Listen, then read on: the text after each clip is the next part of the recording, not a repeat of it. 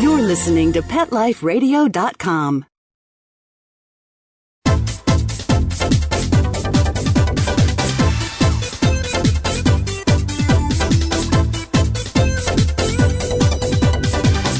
Hello! Welcome to the animal party. Have you got your party shoes on? Have you got your party animal with you?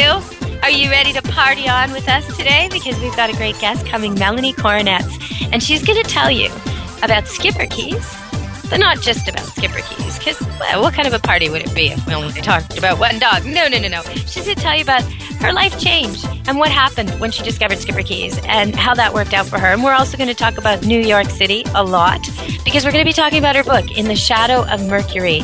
And it's really almost like Sex in the City, New York is a character in the book. It's through it everywhere. It's so part of the story.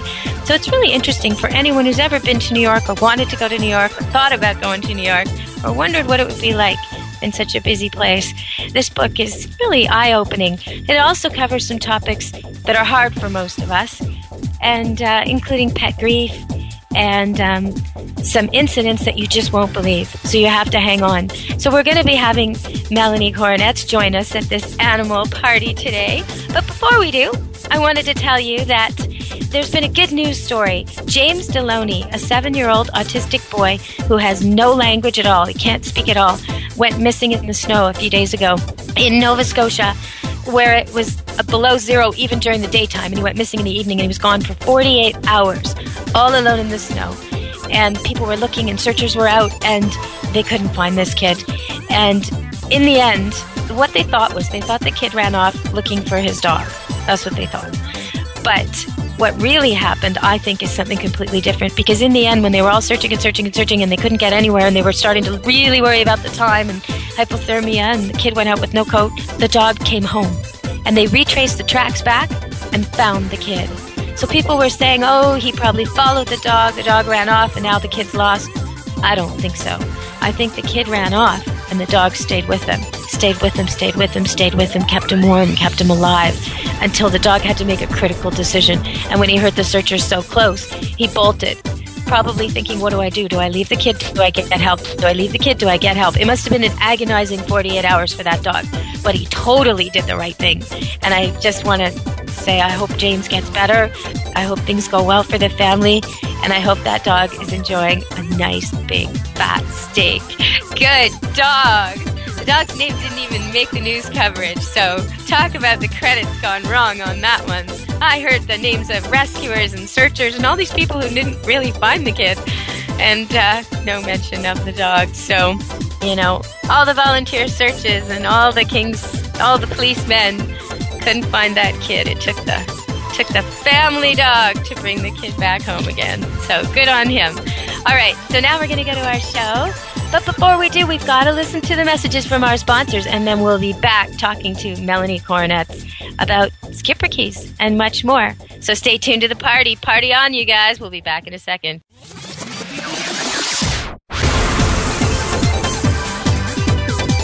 Don't go anywhere, because the best is yet to come. Stick around. This valuable information comes from your pet. There's nothing like a wagging tail or friendly paw to lift your mood. They're therapeutic and make us feel good. Studies show pets even reduce stress, prevent heart disease, lower blood pressure, and fight depression. So there you have it. Pets are a daily dose of good health and happiness. Pets add life. To learn more, visit petsaddlife.org. It's time for school for you and your friends, your furry best friends. Train your dog the fun and easy way with Teacher's Pet Sessions. Teacher's Pet host Pia Silvani teaches you step by step how to train your dog the fun and easy way. You get eight 30 minute live audio training sessions, complete transcripts of each session, plus a basic training manual to get you and your dog off to a great start. Training begins the moment you bring your dog home. Teacher's Pet Sessions offers positive reinforcement training to shape your dog's behavior and encourages upbeat, enthusiastic responses to ensure that your dog will enjoy learning. Teacher's Pet Sessions dog training is fun at both ends of the leash. So listen, learn, and laugh with your dog with Teacher's Pet Sessions. Get your copy of Teacher's Pet Sessions Volume 1 today. To order, go to teacherspetsessions.com. Hi, this is Pia Silvani, your host. Bring your dog, tug toy, and treats, and get ready to have some fun. teacherspetsessions.com.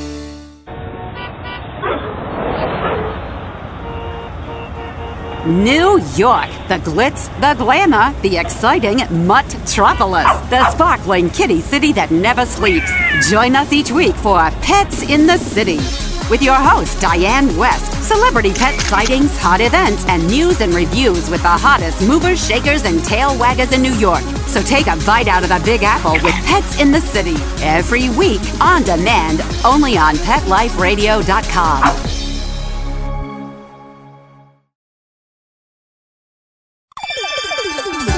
Let's Talk Pets on PetLifeRadio.com.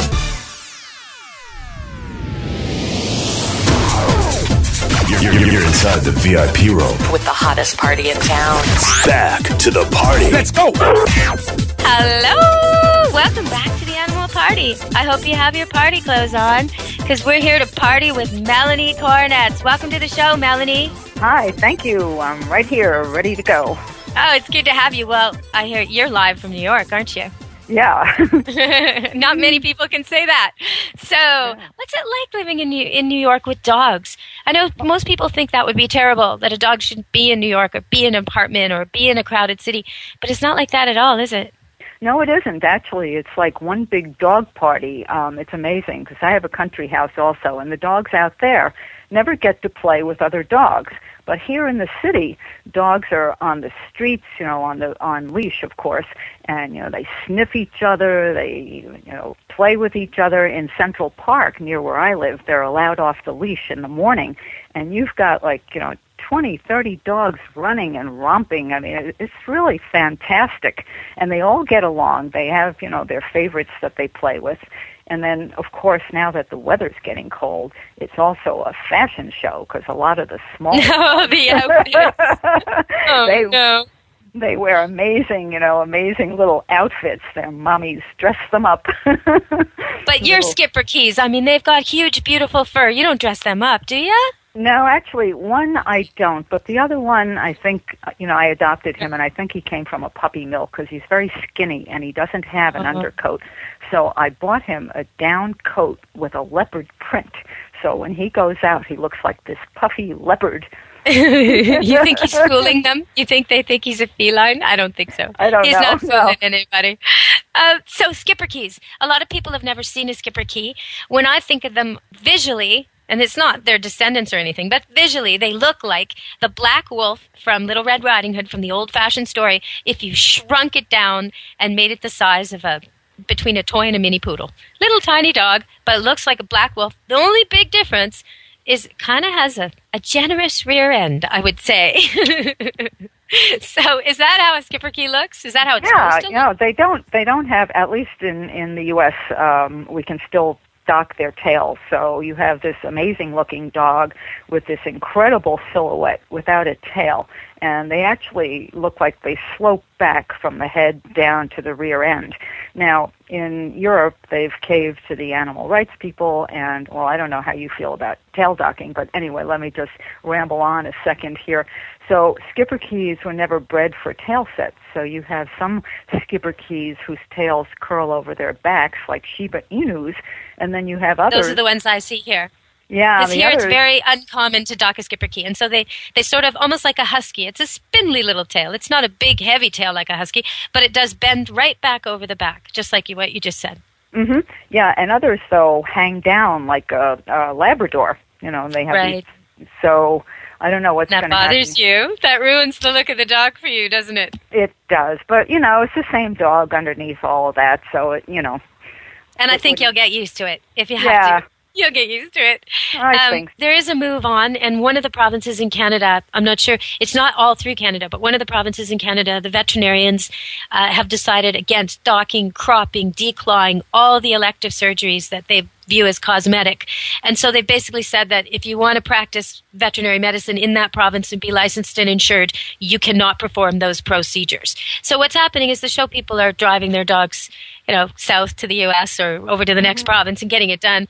But it is having an effect on the people who aren't showing. And so there's less and less and less. And in, to my mind, it's good in, in the way that it's affecting declawing because there's, that's a huge thing. People think of declawing as a manicure and it's an amputation of knuckles and toes. And most of the time, when a cat is declawed because it's doing damage, it gets worse after it's declawed. So it's really not a good answer. You know, and, and if you give it away when it's still got its claws, it has many options. If you declaw it, it's not going to have many options. And you get litter box problems and all kinds of things. So for me, I'm glad they went that way. I'm hoping other provinces will too. And I don't mind the look of a my breed standard poodle with a long tail or even a big old Rottie with a big tail like they have them in Europe. I'm okay with it. I get used to it. But I must admit, at first it's jarring, but it's because of what we're used to. But I see your point in that the dogs who do have long tails have been bred to have tails that suit them and are efficient and healthy for them. And these breeds that were bred to be cropped, they don't really pay attention to that. So you don't know what you're going to get. You could get a health problem that needs to be docked later, or you could get one that sits nicely. You don't really know. I understand what you're saying about that. But then again, if we go back to not docking them, we'll all pay attention and before long that'll be corrected. So we'll have good looking dogs with good looking tails. So In your you get um, used to anything, you know. You get used yeah, to for sure. Like maybe the bulldog people in England will get used to dogs whose heads aren't so mismatched to the pelvis that they can actually have them naturally without C-section. They have puppies. I hope so, and then I hope that spreads everywhere. But let's talk about the Schipperke because in your email at one point you said, um, "Now I'm addicted to the Schipperke for all their quirks and challenges." Okay, so what are their quirks and challenges? Okay, well, these are very independent minded dogs and they have their own agenda. For example, my veteran bitch that I have, Marlena, she's 12 years old and uh, she will come up and just, you know, paw at me, paw at me to get her belly rubbed. And I would tell her, I'm busy. And she only does this when I tell her I'm busy.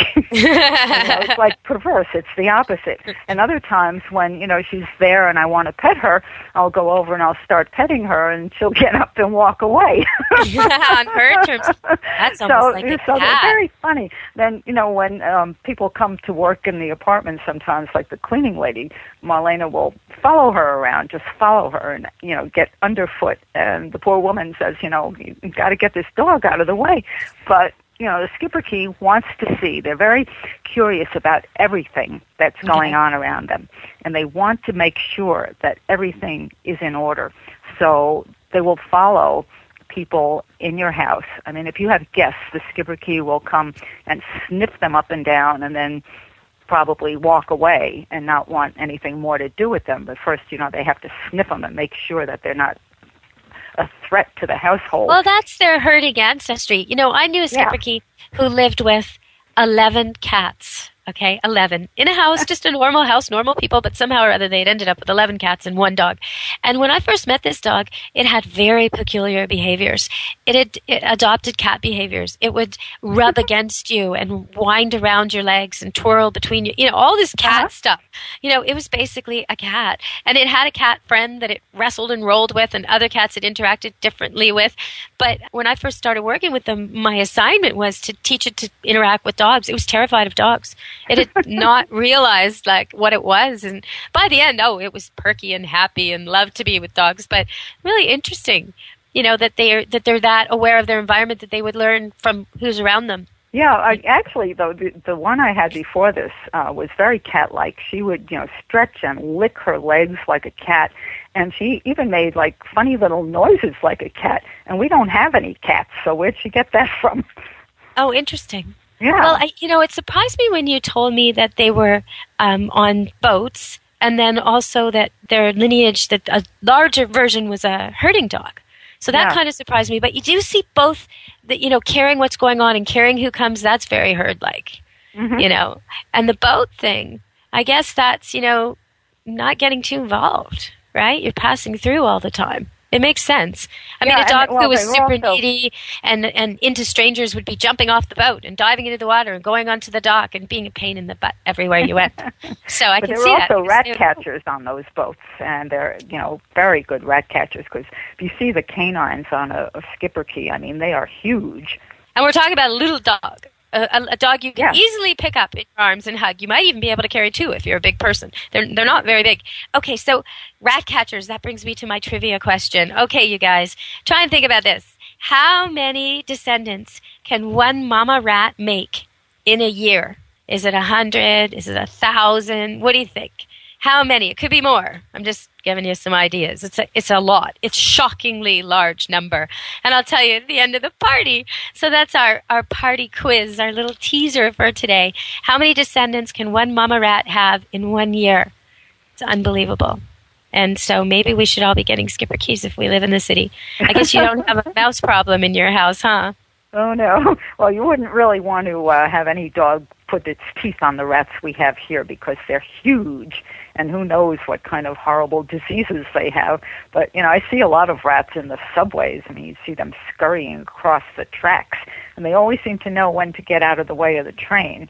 Well, here in the country, we do have mice and rats and rodents and all that stuff, and they try and move in in the fall.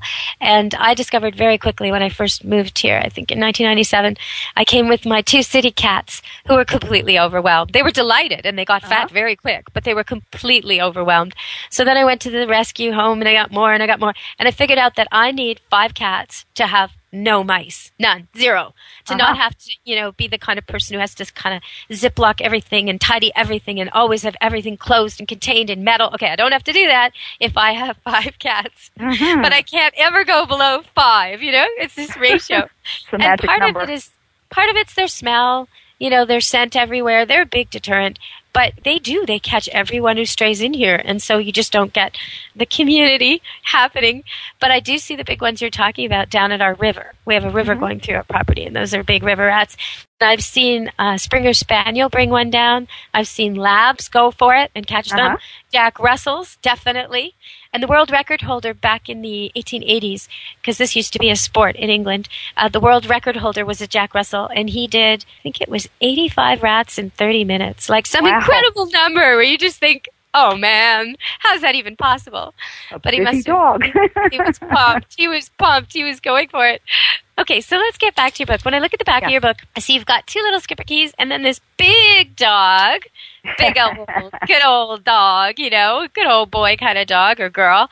Looks girl. like looks like a mutt who found you for sure. Mm-hmm. Looks twice. Uh, forgive me for this, but in this picture, she looks twice as aware and worried as your other two. She looks twice as on the ball. Really, she looks so bright and so clearly engaged and aware of your safety and the other two dogs. She's taking care of all three of you.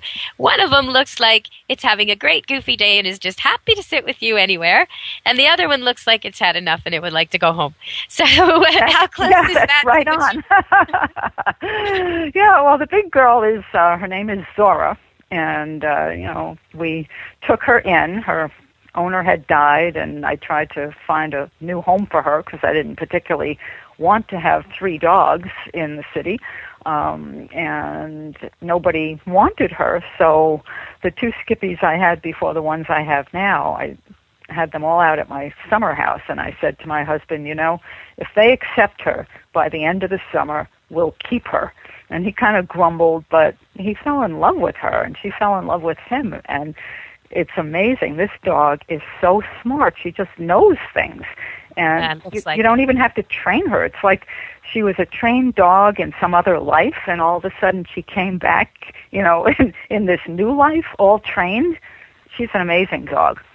I think sometimes the dogs who need you, like they really know what it's like to be without food, to be without love, to be without a family. When they find a new family, they are so dedicated. They work mm-hmm. really hard. They pay attention all the time. I had this rescue dog. He was a Rottie Cross, and I tried to teach him to just take a break, like just stop. You know, he was constantly looking in my eyes, waiting for the next command, waiting for the next. So I taught him this command: take a break.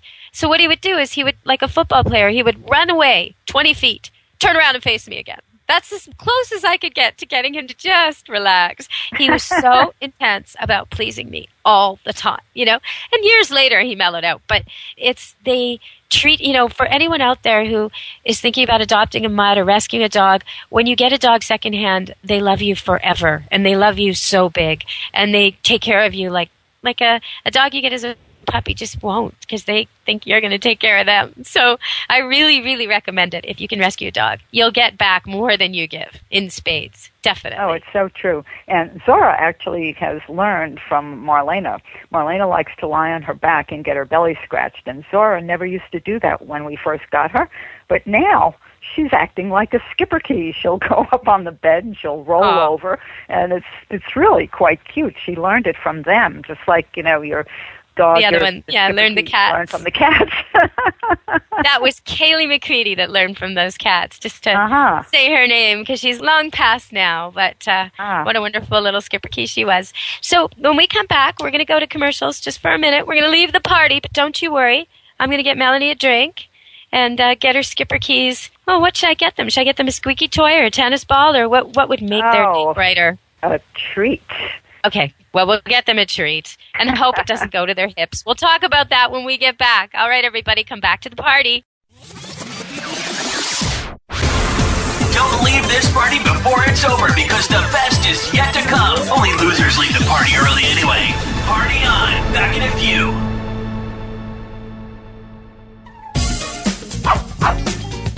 Give your dog some thought with Dog Thoughts. It's the iPhone application that everyone's talking about. What do you think of this? A man in Davis, California says he's invented an application for the iPhone that claims it can read your dog's mind. Huh?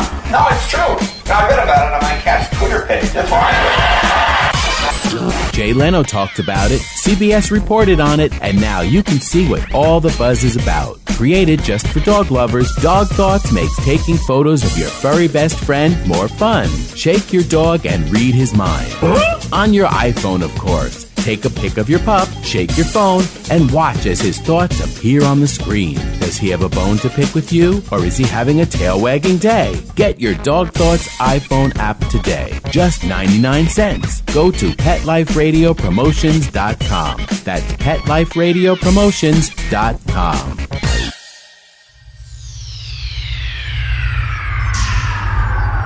Greetings, human. What planet on? Welcome to Pet Planet. Here's a copy of Pet Planet Magazine, Florida's most informative and fun pet resource magazine. It features heartwarming stories and informative articles from local and national pet experts. Excellent. Pet Planet Magazine offers Operation Planet Rescue, helping rescued pets find new homes. And it's available at 500 locations in South and Central Florida and 24 7 on the internet at PetPlanetMagazine.com. If you're out and about with your pet, you may be featured in paparazzi, candid pictures of you and your pet. For up to date pet friendly events, activities, and pet related services and products, Pet Planet Magazine is your final destination. I shall take this magazine home with me. Back to your home planet? No, to my condo in Boca.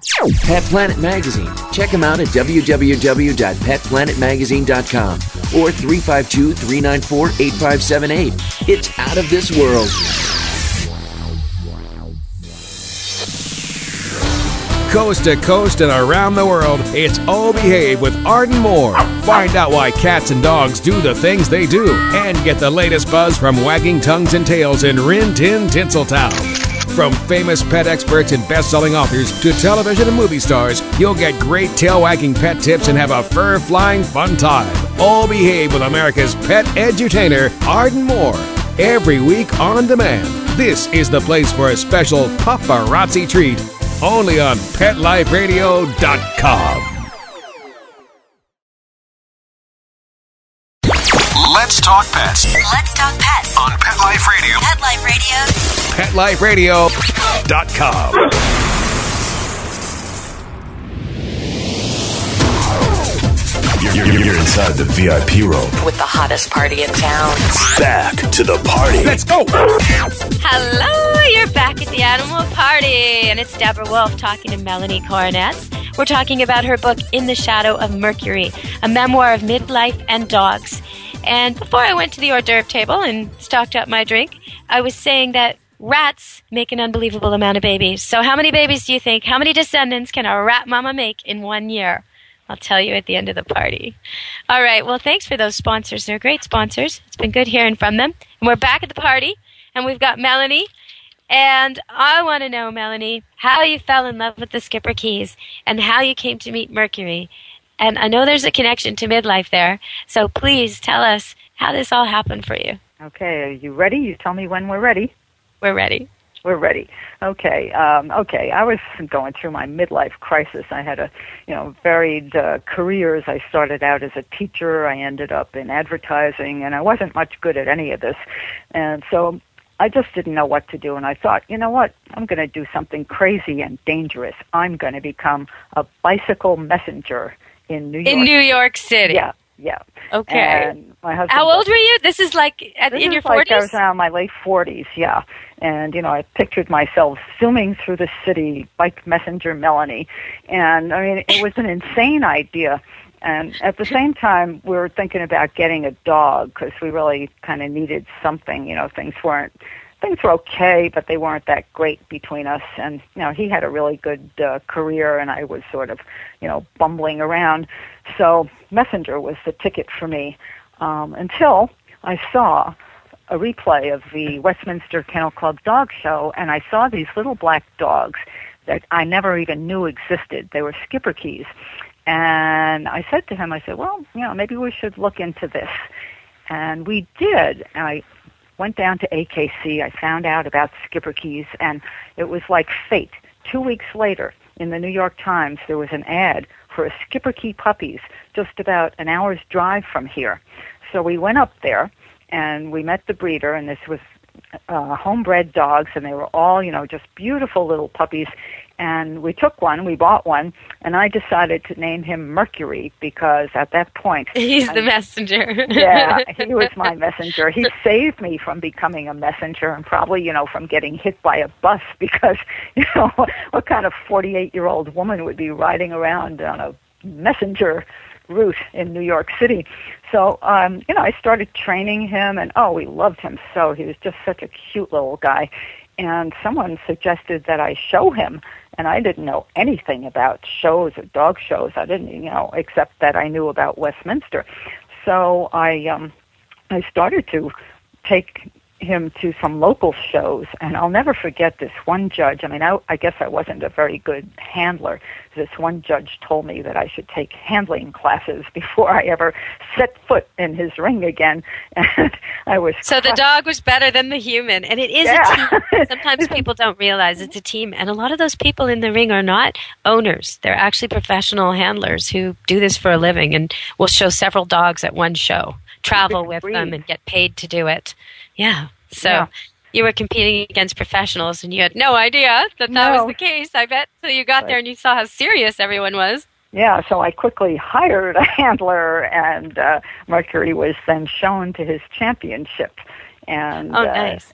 yeah, and um, I decided I was going to show him if we could get into the garden. I wanted to show him myself, just for the experience. But it wasn't to be because unfortunately that winter, right before Westminster, um, he was staying with my brother-in-law out in the in New Jersey, and he got out of the yard, was hit by a car, and so well, that you know, I hear this a lot when people go away. You know, sometimes the people they're leaving their dog with don't have a dog, so they don't think about the fact that the gardener comes and goes and leaves gates open, or the cleaning lady comes through the back door, or that are not even aware of all the things that could happen that could let the dog escape. Or sometimes they do have a dog who's used to their system. Maybe they have invisible fencing or something. But it takes a time to teach a dog this. And when you're away and you leave your dog, sometimes they think they should go looking for you. So they have motive to escape. Plus, as you've said, Schipperkes, if they see something like a bunny, a deer, they're going to want to escape. They're going to want to hunt it. They're going to want to Mhm. chase it. So uh, it had motive. But it's just so sad. You know, if you send it to a kennel where there's latches and locks and fail safes and they're out with the dogs and they're trained to deal with dogs and it's a lot of times safer than relying on friends and family who mean well and feel terrible when something yeah, goes wrong. oh yeah, you're so so right about that. Yeah, so Mercury. But you know what? Let's. I know since we're on this now because it's too hard to get to later. last time you and I were on the show, my son was home from school sick, and I didn't know, but he he was listening on the other side of the door while we were talking. And when you and I finished the show, he was crying, and he gave me a hug, and he said, "That was so sad, Mom." And what he was talking about was when you explained to me what happened to your two Schipperkes on a Oh, leash yeah. with you in Central Park. And I want to talk to people about this because if you've got a dog and you think it's funny, it's a big dog and it wants to kill little dogs or wants to chase little dogs, and you call little dogs ankle biters, and this is so amusing to you, you're creating a huge problem. And your dog might be put down for this problem. This is not funny, it's not cute, it's not amusing. Your dog should understand that all dogs are the same species and it should not pick fights with them. It should not treat them as prey. So if you've got a dog like this, you need to talk to a professional trainer, you need to get a muzzle and a leash, and you need to take your dogs to the little dogs and teach it to live with them, live and let live, get along, heel, come, sit, stay, regardless of whether there's a little dog running and fetching nearby or on a leash nearby. Get it to understand that little dogs are part of its world and that you won't be part of this problem. So let's talk about it a little bit. As much as I don't want to, I think we should. Yeah, if this was a horrible night for me, Deborah. This took uh, place five years ago, and I had taken the the two Schipperkes and Zora. These were my Monkey and Argo. These were the ones I had before the two that I have now. And we went up on this path across from our apartment, um, right in Central Park, where I'd walked the dogs for ten years without any problem.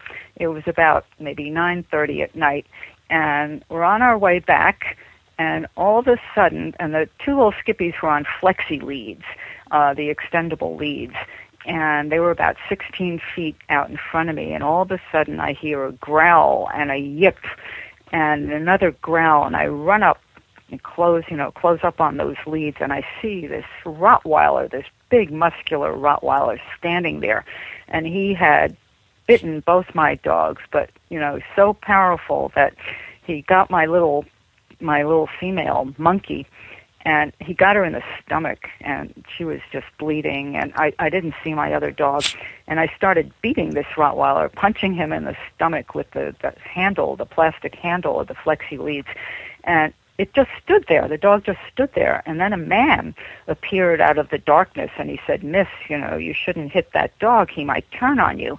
And I said, Well, is this your dog? And he said, No. And then he disappeared into the night. And I know that was his dog. I mean, because nobody else was around. And this dog had a collar. Um, and in fact, the police came because people heard me screaming. And I grabbed my little monkey and rushed her to the emergency vet. And my husband came into the park and he found my other Skippy, who was alive, and uh, rushed him to the emergency vet. But Monkey died in my arms in the taxi, and Argo, my male, um, when they got to the emergency vet, the vet said that he had so much internal bleeding that they really didn't think they could save him.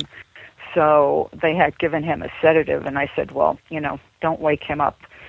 And so I took we took the two of them uh, out to our country house uh, the next day, and we buried them out there.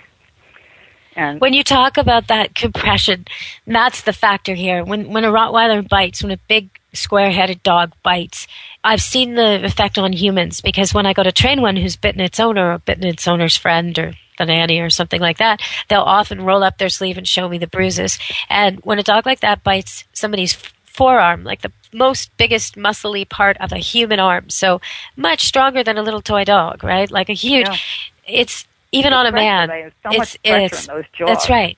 It looks like it's been run over by a steamroller. It's just crushed. The bruising is unbelievable. Um, in one case, there was a guy with a tattoo, and you couldn't even see the tattoo anymore. Like it just completely bruised. So I, I hear what you're saying. If you've got big, strong dogs, they really need to be socialized with everything. They just Yeah. do. It's it's part of your obligation in owning them, and it's for their own good. This one ended up dead. This Rottweiler, he didn't benefit by having a, a thing about thinking of toys as prey. Didn't suit him at all. It ended up killing him. So he could have run across a, a road to get to them. There's a lot of things that can happen to a dog who thinks little dogs are chaseable. A lot of bad things. So you definitely want to train that out of them. So you came back from this though. I mean, some people would have this happen and they would never own a dog again. Certainly not another little dog, but you did. You know, we couldn't stand the quiet in the house. We had Zora, that night of the Rottweiler, she ran home. We, you know, right across the street. Thank heavens there were no cars coming, and she was traumatized for many days because I think when I was beating the Rottweiler, she might have thought I was hitting the Schipperke, and she was very strange for quite a while. But then, you know, she came back and um, with her old. No, self. I don't think that was the case. I think probably she. It took her a while to feel safe again. She, Mhm. even though you were there, she wasn't safe. So she lost some trust and was really out of sorts and missing him and all that kind of stuff. But I don't think she would have thought it was you hitting him or anything like that. Oh, I'm glad to hear that. No, that's really remote. yeah. The one time where I actually think a dog did think its owner was hitting him was this dog Rosie, a la- black lab cross, and she was being attacked by hornets. And I was there. I was in the park, and I saw this woman struggling with this dog, and it was the dog had obviously gone for the nest. I mean, clearly, but now the nest was going for the dog, and so Oh, this boy. black dog was just covered in yellow jackets. And so I said, she said, I don't know what to do. I don't know what to do. I don't want my kids to get stuck. And I said, let's grab her and stick her in the river. There was this beautiful river right there. So we put her in the river. So this dog loved water, that wasn't a problem. But they were still stinging her. So then we started smacking them to kill them with our hands. And I Ah. think she thought we were hitting her. Yeah, she was yeah. crying. Look at us, like, please stop, please stop. And the stings, you know, but, but she never became hand shy or head shy. I mean, maybe underneath it all, she knew we were helping her. But that's the, it has to be that confusing. Otherwise, they know. They know you. Hmm. They know you're not doing wrong like that. And and the fear in the other dog and the smell of the attacker. I mean, she knew. She knew. She knew you were fighting for them. You know, that Yeah, she had this is very primitive for dogs. They understand stuff like this better than we do. Like they know when we're pregnant before we do. They know when we're stressed out before we do. They know this stuff. This stuff isn't a problem for them. They know who's the most dominant, aggressive, angry person. It wasn't you. It was that other dog. You know, she knew she knew who the dominant attacker was and who the defense was. It's really clear for dogs. So I wouldn't I wouldn't spend any time worrying about that. But how did you I mean, so you wanted another dog. My instinct would missed be go big, right? Never have the problem again. If I just got huge dogs, you know, let that Rottweiler attack my Dogo Argentino. I mean, uh-huh. you know, but you didn't. You went again. No, You- I we love the Schipperkes. You know, we just love them. And you know, these two we raised from puppies. One was ten years old, the other was eleven when you know when they got killed. And I mean, they're just such funny little dogs. Uh, I went on online and I put out a call to the members of the Schipperke Club, and I asked if anyone had a an older, mellow Schipperke that they wanted to uh, Oh, no. sell or give away because um, I just couldn't deal with a puppy at that time. And so this breeder in Colorado had this eight-year-old retired champion, Marlena, and uh, we struck a deal. And she put Marlena on a plane, and I went to uh, Newark Airport and picked her up. And I looked in this crate, and there were these little black eyes and this furry face. And did, I brought. did you start crying? no. did you cheer no. up? You didn't? Oh, I would have. Yeah, I brought her home, and I had told Zora that she was going to have a, a friend. And so Zora came, you know, the two girls sniffed each other, and, you know, they got along fine. It was just so beautiful.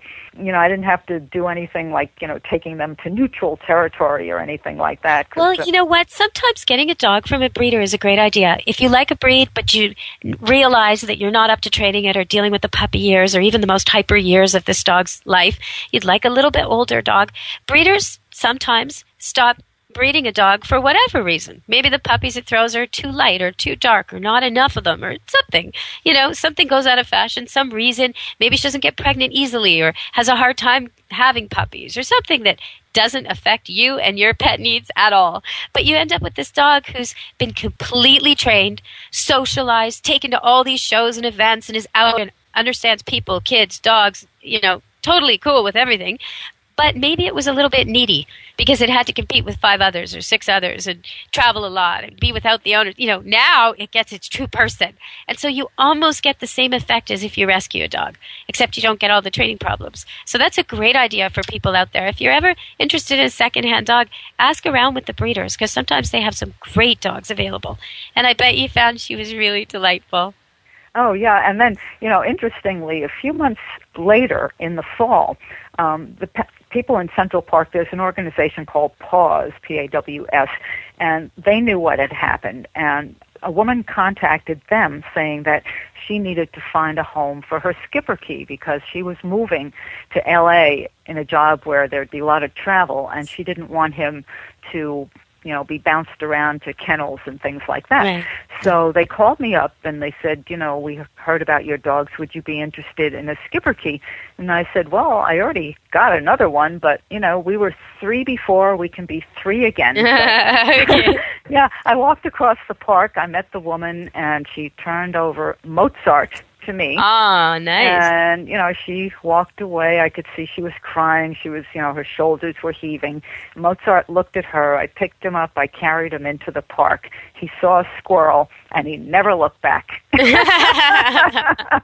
dogs are in the moment. Some dogs mourn and some dogs grieve, especially if they think something, you know, someone dies or an animal they love dies. They definitely mourn and grieve. But they are in the moment. They will make the best of their new family, their new situation, if, if it's possible, if it's a good place for them. So when I was reading your email, at one point it says about your husband, to this day, the dogs don't listen to him. And that, that kind of made me laugh because um, I've had that situation many, many times here with my husband. And also previously, when I first trained with dogs, one of the places I worked at, they bred standard poodles and they bred Dobermans. And it was a husband and wife team, and one liked the one dog and one liked the other dog. But no matter how hard they tried, the standard poodles just wouldn't listen to that woman. And they were hers. The Dobermans did. And no matter how hard he tried, the Dobermans would not listen to him, but the standard poodles did. So they used to show each other's dogs in the ring and stuff like that. They had to switch because otherwise they just didn't get the same results. It was so funny. But I got it as soon as I met them. I mean, she was so dopey and he was so poodle. She was so clear and direct and loud and dominant and always, always, always on. And he was so relaxed and subtle and easygoing and, you know, giving the dogs the benefit of the doubt and all this stuff that Dobies are going to take advantage of, you know. And Mhm. poodles, they get tired of being told what to do when it's obvious. They tune you out if you're always nattering at them when they know what to do. So it's so interesting how different breeds work with different people. So I'm wondering, did your husband have any better luck with your pit bull that you adopted or your mutt that you had or any of these non-Schipperkes? No, no, because you know Oh, he's no. not really into training. He talks to them like they're humans, and uh, a lot of people do. I mean, you know, I you know I do that too. But if I want certain behaviors from them, um, I make sure I get it, and then you know when they do it, I give them a treat. So I'm very consistent always. They know what to expect from me. Whereas you know he he sometimes whines at them, like saying, "Oh, come on, you know, come with me." You know, if they're going to the park and one of them wants to go back, you know, and he he just doesn't. He loves them, and they love him, but they know that he's a you know that they can take advantage. They don't Oh, just don't no. want to listen to him. I I guess you know I'm the alpha. I'm the pack leader because I do most of the stuff. You know, I'm the one that takes them to the vet, and you know I take the Well, and as you said, you're an ex-school teacher, and a lot of it works the same. It's you know Mhm. direct, stage it, make it happen, reward it. Stage it, Yeah. make it happen, reward it, till the kid or the dog has good habits and likes it. I don't use treats. I don't think as often as you do, and I don't use them with every dog. Sometimes I'll use balls if the dog will work for balls, or Mhm. affection, or you know. All, but I always make it worth his while. If he listens to me, he's going to get a good tummy rub or a ball thrown up in the air or maybe a treat if he's really stubborn and that's all that will work.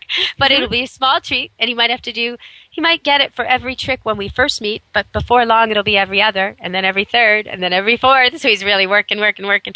I treat the food rewards sort of like a preschool teacher or a kindergarten teacher grade school teacher would use stickers. You know if the Oh, kid yeah, is yeah. is uh, an A student and he hands me in a C paper, I'm not a coloring job or whatever art project. I'm not going to give him a sticker. He's doing way worse than he should. But if he's a C student, he gives me an A piece of work. Well, yeah. Or if you you know like that's how you do it. If if the dog comes when there's garbage on the ground that he wants to eat or a squirrel he wants to chase, oh gets a sticker, you know? So Uh-huh. it's kind of like that. But um, I know we talked about this before. For anyone out there who's feeling the, the horrible loss, you know, you're coming home to your house and there's no dog to greet you, and there's no sound of the dog drinking in the water, and there's you're dogless, maybe for the first time ever.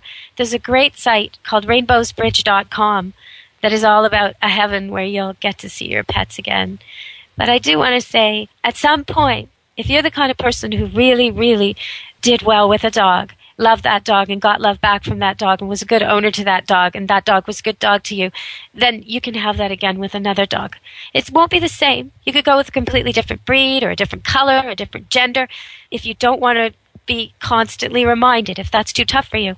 But there's a dog out there somewhere just as wonderful as your dog. Not the same, but just as wonderful and just as deserving. And you deserve to have that. And your dog, if it could choose for you, it would want you to have that. It would not want you to be dogless. It would want you to be protected. It would want someone barking in your house when a stranger is threatening you. It would not want you to be dogless. Okay. What do you think about that? Yeah, I think that's it's very important that uh, that you you know people that are so devastated when they lose their pets. I can understand that because I've had a lot of heartache with my Schipperkes, but I can't be without a dog and you know they bring so much to your your home. Just the fact to have something alive that you can look into those eyes and, you know, tell them your troubles or tell them when you're happy. I mean, I can't be without a dog. And as I get older, and you know, Schipperkes have a pretty long lifespan. They go anywhere from you know 12 to 16 years 15, old. yeah. And as I get older, I'm just going to always get like older Schipperkes so that I don't outlive them. I'll get you know a six or seven year old, and then you know keep them till they're ready to go cross the rainbow bridge. That sounds And- great. Yeah. I think that's really sensible. And you don't have to be without a dog just because you're older. There's a lot of places in the world that are really sensible about this. You can get a dog prescribed by your doctor. And all you have to do is be over 65 in England and they'll prescribe one and then you're allowed to, you don't have to submit to the rules of the rental board or any of that. You're allowed to have a dog. Stuff it. You mm-hmm. can say to everybody in your best UK accent.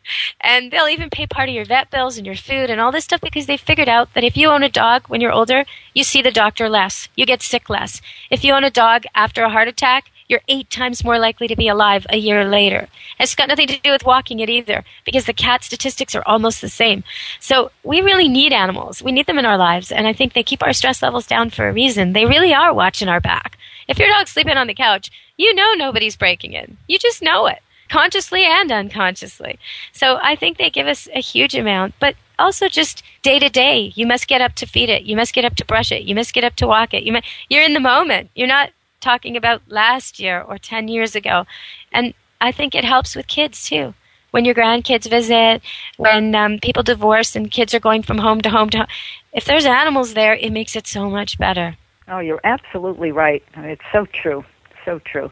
I mean, I see a lot of old people in the park, you know, they're even on canes and they have like a little chihuahua or a little Havanese and, you know, they sit on the bench and they watch the world go by and they're, you know, they have their dog, they cuddle their dog and it, it's beautiful to see because, you know, they're not alone. Oh, you know what? They did this study in England, another one like this, where, where they dressed this woman up terribly. And they had her walk around and try and meet people. And she was an elderly lady, and nobody would talk to her. And they counted, you know, how many times and this and that. And then they put her with a dog. Mm-hmm. And then they dressed her up nice and did the same tests. And they found that with a dog, it didn't matter what she was wearing.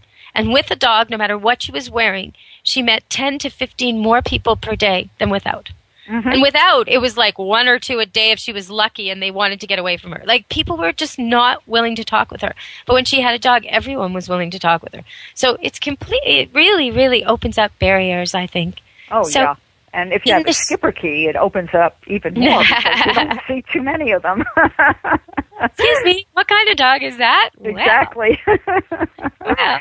Yeah, oh, I like to call them the dog with the J Lo bum because it really is a trait that they're kind of narrow at the front and almost like Bouvier's, wider at the back, and well, no, actually, cute. uh-uh, no. They're wider. They're not at the supposed to be. No, they're wider. at the front. They have Oh, so the ones I'm seeing are not what they should be. Yeah, they have these huge ruffs. You know, they have a big, Uh, big ruff Well, the fur, yeah, they got a huge furry yeah, neck. and then but- they taper, sort of taper down toward the back, and the front feet are bigger than the back feet. Oh, interesting. Yeah. All right. Ah, so Kaylee must have been eating too much cat food. Oh, maybe. So, But, in the you know- shadow of Mercury, where can they get your book? Okay, you can get it through Amazon.com or BarnesandNoble.com. Um, you can go to the website shadowofmercury.com and order it directly from the publisher, xlibris.com. That's the letter X L I B R I S dot com. And uh, yeah, you I know what? I think we'll set it up so they can just hit on it right here. We'll Mhm. make it that way. So, In the Shadow of Mercury, who should get this book? Well, I think anyone who, uh, first of all, anyone who loves dogs, anyone, uh, women, women um, who want to know what it's like to have a midlife crisis and not know where you're going and then get saved by this little black dog or any dog or any pet for that matter. Um, people that are curious about New York and the New York lifestyle with dogs. Um, and people that just want a good yarn that happens to be true. I mean, it's a roller coaster ride of a book because so many things that happened to me in you know with dogs and not just my Schipperkes but you know this pit bull that my friend rescued and then um marlena the skippy i have now took off on me one night she was gone for three Yeah. days she ran across the avenues and you know she turned up in the home of a retired nun so talk about miracles i mean you couldn't I make think we're stuff some, sometimes. I think sometimes dogs are, operate on a whole nother level, and I think sometimes they do find the people they need when they need them. It's amazing how many times there's these stories of unbelievable, not just reunited with family, but things where the dog comes to the person right when they need the most, and what kind of dog the dog they just mentioned, and all this sort of stuff. It's interesting how the dogs we exactly need find us, like that second Schipperke in the park. You know, and the woman Yeah, hearing yeah. about you, and I mean, this stuff just happens. I think there's some kind of dog angel out there making it all work. I'm not sure how. yeah i think So- it's true it's true So we have to wrap up the party, everybody. I'm sorry to ah. tell you, party's over. Don't forget to get your coats and your clothes and pick up your animals, of course. We don't want to be partying with them without you. Take your animals home now. Run off that junk food. So it's been great having you, Melanie. Thank Oh, you for joining us you. for Thank an you so animal much. party. I Okay, well, for anyone listening, I'll tell you too, since you live in New York City, it matters to you. Every rat can actually have 15,000 descendants in one year. So get a cat, get a Schipperke, mind, watch what you do. You don't want rats around your home. 15,000 in one year. Okay, everybody, come back to the party next week and I'll party with you and your animals. Be good to your animals. Let's Talk Pets every week on demand, only on PetLifeRadio.com.